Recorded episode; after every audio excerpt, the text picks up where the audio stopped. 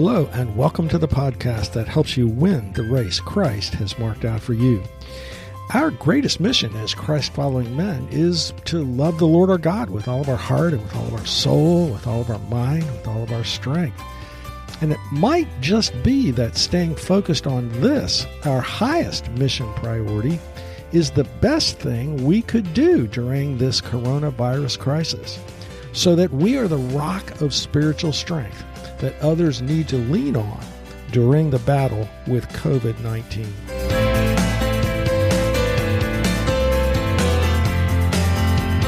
Welcome to Season 1, Episode 20 of Mission Focused Men for Christ. My name is Gary Yeagle. In our last episode, we considered some ways to lead our homes during this coronavirus crisis, including caring for the emotional needs of our wives by helping them process their feelings, and strongly partnering with them on the home front to address our children's fears, to help carry the extra pressures of having the kids home all day, and to lead our family to love our neighbors well during the crisis, especially the elderly. I might add, we also should be especially reaching out to those who are single and therefore at home by themselves. Last time we also saw how, in my view, good home leadership requires us to refute the argument that might erode our children's faith that a good God would never allow the coronavirus. I suggested that our leadership should also seek the opportunity to have conversations with the lost, listening to them well, but if asked, how could God allow the coronavirus, saying, I don't know. But my faith has been helpful, giving me both God's personal comfort and confidence about the future. Let me tell you why I believe today's episode is so important. As the world continues through the coronavirus pandemic, you need to be the one in your home from whom spiritual strength and confidence emanate, the pillar of faith that those around you need. Your spiritual strength flows directly from the strength of your love relationship with God. And our love for God can only grow as we discover more and more of who He is, what we call the perfections of God. Today we look at one of those perfections, God's majesty. Again, let me say the more we see God's nature, His perfections, the more deeply we can love and enjoy Him. Here are a few texts where majesty is ascribed to God. Psalm 8:1. O Lord our Lord, how majestic is your name in all the earth. You have set your glory above the heavens. Psalm 93:1. The Lord reigns, he is robed in majesty. The Lord is robed, he has put on strength as his belt. Yes, the world is established, it shall never be moved. Psalm 104:1. Bless the Lord, O my soul. O Lord my God, you are very great. You are clothed with splendor and majesty. Psalm 145 5. On the glorious splendor of your majesty and on your wondrous works I will meditate. Let's do that. Let's meditate. Let's try to get a concrete picture of the word majesty. J.I. Packer writes The word majesty comes from Latin, it means greatness. When we ascribe majesty to someone, we are acknowledging greatness in that person and voicing our respect for it. As, for instance, when we speak of Her Majesty, the Queen. The majesty of God reminds us that God is our King and sovereign, the one to whom we owe allegiance. He is the ruler. I am the subject. I am on planet Earth for His glory, which also just happens to be exactly what is to my eternal benefit. He is not the great Amazon in the sky just awaiting our orders for blessings sent to him through prayer. We're here to please him. To celebrate God's majesty is to rekindle fierce allegiance, unrivaled loyalty to the High King we offer that allegiance not because he demands it, though he could, but because he is worthy of it. Being a king who first dies for his subjects out of love for them, and then calls them to die to themselves for him. Now, besides signifying God's royalty, ascribing majesty to him is to celebrate his greatness. Going back to Packer, he writes The word majesty, when applied to God, is always a declaration of his greatness and an invitation to worship. The same is true when the Bible speaks of God being on high and in heaven. The thought here is not that God is far distant from us in space, but that he is far above us in greatness, and therefore is to be adored. The Christian's instincts of trust and worship are stimulated very powerfully by knowledge of the greatness of God.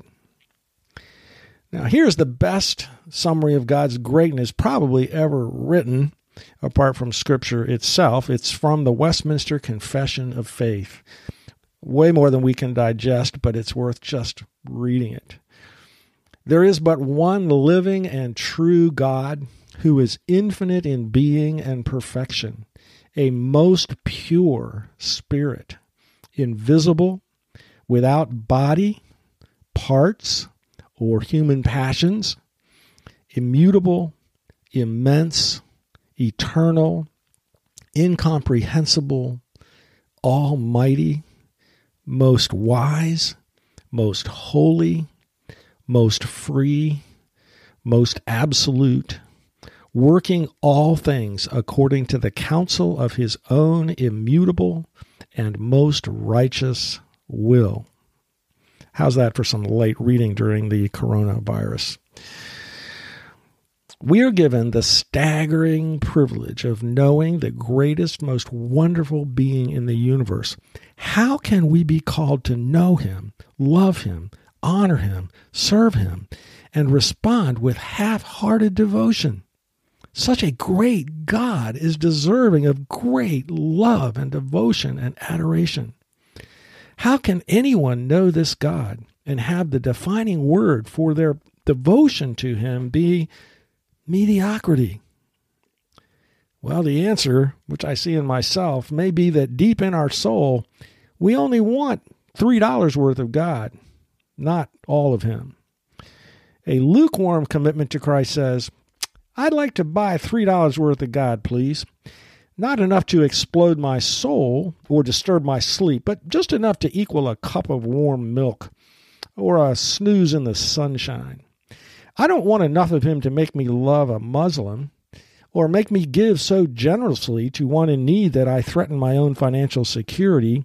I want comfort, not transformation. I don't want enough of God to make me surrender my life to him. I want the warmth of the womb, not a new birth. I want a pound of the eternal in a paper sack. I would like to buy $3 worth of God, please. When you see God's majesty, you can't want only $3 of Him. To celebrate God's majesty is to celebrate His greatness. You can't see that greatness and remain complacent. So let's try to see it. The biblical authors understood that one of the best ways to start to grasp God's greatness is to compare him with powers and forces in this world that we regard as great. In Isaiah 40, 12 through 31, we see four ways that God's greatness dwarfs all other greatness. First, the greatness of God's knowledge and wisdom from Isaiah 40, verse 12 and following. Who has measured the waters in the hollow of his hand and marked off the heavens with a span, enclosed the dust of the earth in a measure, and weighed the mountains in scales and the hills in a balance? Who has measured the Spirit of the Lord? Or what man shows him his counsel? Whom did he consult? Who made him understand? who taught him the path of justice and taught him knowledge and showed him the way of understanding. There's a human arrogance that demands the right to understand what God is doing in our lives, especially when we don't like it. Now, I'm not saying to suppress our doubts about God's treatment of us being good. We should not bury those feelings, but process them with God as Job did. But in the end, we will have to admit that our finite mind simply can't grasp any good purpose for some things God does. In the end of the story of Job, the last chapter, he says, I had heard of you by the hearing of the ear, but now my eye sees you. Therefore I despise myself and repent in dust and ashes. Again, never hesitate to take your feelings of God's mistreatment of you to Him. He's big enough to handle your accusations, and I believe you must process those feelings with God to move beyond them. But know at the same time that it is profoundly arrogant for us as humans to sit in judgment upon God. Why would we think our puny little minds could understand His eternal purposes? Besides addressing the greatness of God's wisdom and knowledge, Isaiah 40 addresses the greatness of God's control. Verse 15 and then 21 through 24. Behold, the nations are like a drop from a bucket, and are accounted as the dust on the scales. Behold, he takes up the coastlands like fine dust. Do you not know? Do you not hear? Has it not been told you from the beginning? Have you not understood from the foundations of the earth? It is he who sits above the circle of the earth, and its inhabitants are like grasshoppers, who stretches out the heavens like a curtain, and spreads them like a tent to dwell in, who brings princes to nothing, and makes the rulers of the earth as emptiness. Scarcely are they planted, scarcely sown, scarcely has their stem taken root in the earth when he blows them off, and they wither, and the tempest carries them off like stubble. I'm sure that Bible believing Christians have stressed many, many times in the past weeks that God is sovereign over COVID 19. Nevertheless, it is reassuring to hear again that God is in complete control.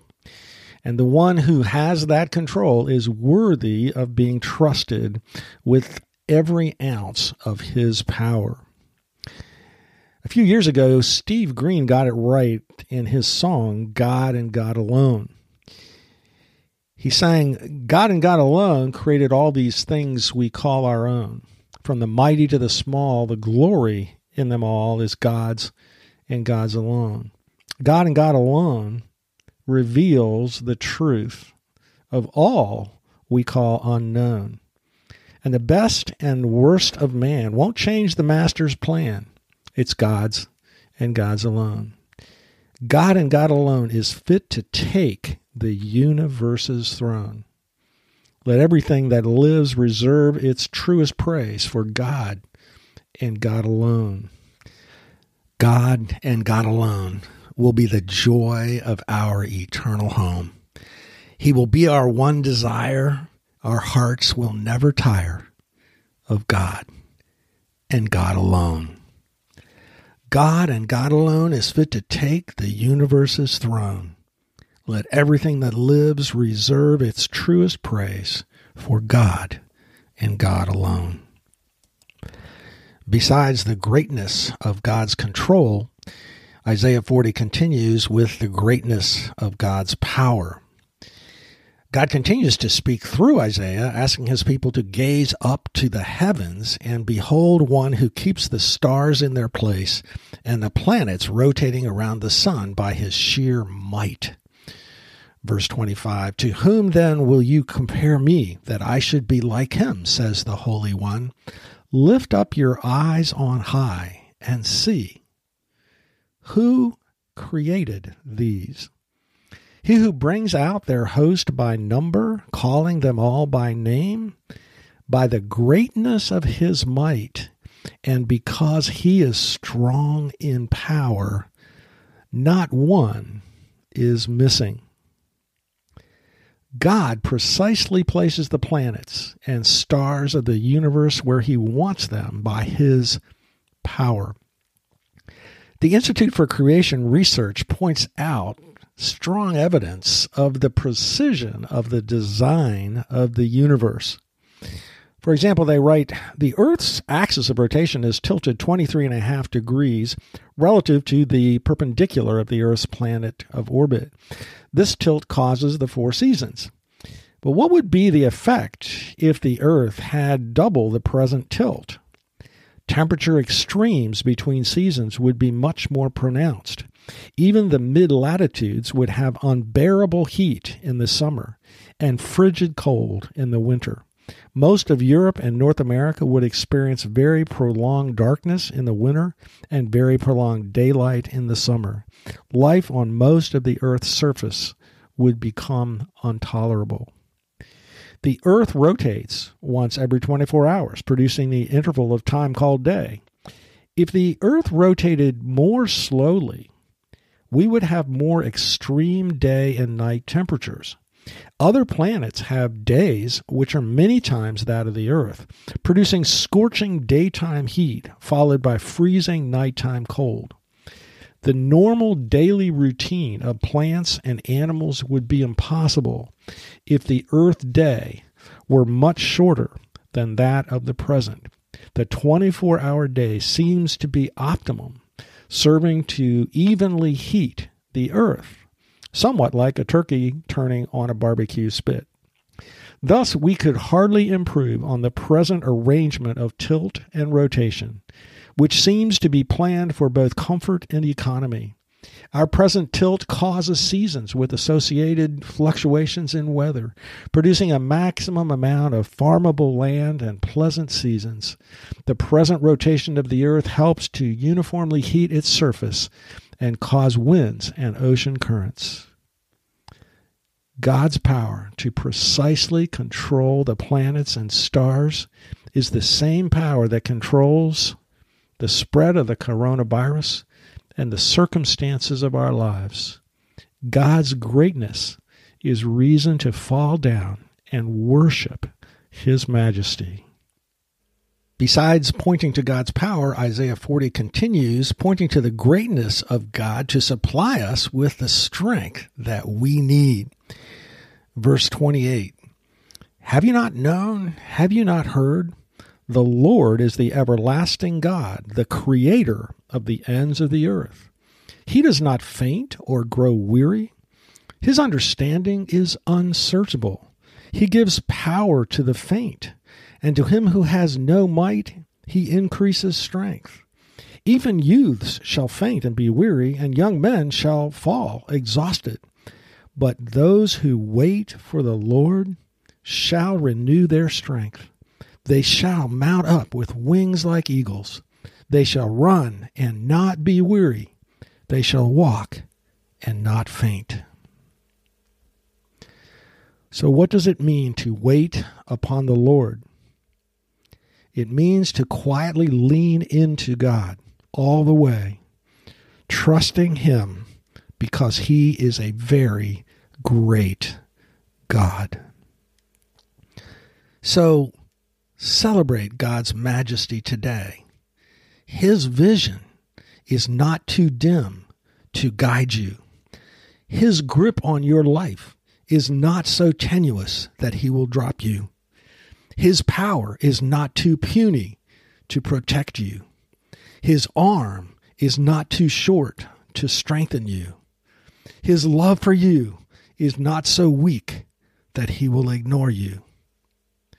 And the more you celebrate His majesty, the more your love for Him will grow. And the more others will be able to lean on you for strength. O Lord, our Lord, how majestic is your name in all the earth. To summarize, this episode attempts to help us take some steps to accomplishing the top priority of our mission loving God well. By strengthening our love relationship with Christ, we become the man of spiritual strength that those around us can lean on. Our love for God grows the more we get to know Him, and so today we looked at God's majesty. God's majesty reminds us that He is the High King and what a privilege it is to know and serve Him as His subjects. God's majesty also points to His greatness. We study parts of Isaiah 40 where God reveals the greatness of one, His wisdom and knowledge, two, His control over the events of the world, Three, his sheer might. Four, his ability to strengthen us. Such a great God is deserving of great worship and love. For further prayerful thought, number one, take a few moments and, in your own way, worship God for His majesty. Thank and praise Him for His greatness. Number two, you might answer the question why is wanting only $3 worth of God, that is, being lukewarm in our passion for God, so inappropriate, so wrong? Number three, when the circumstances of my life get a little harder and I find myself mad at God, I feel like I'm like a little boy at the grocery store throwing a temper tantrum because his mom won't buy him the candy bar he wants. How would understanding God's majesty better make my heart more content? Next week, we continue our series entitled Knowing God Helps Me Love Him More. We're going to examine another one of God's attributes, another very attractive perfection of God that is revealed to us in His Son. For further information about our ministry, go to forgingbonds.org. And if this podcast has been helpful to you, don't forget to tell other Christian men about a podcast that helps them stay focused on their mission to honor Christ with their lives.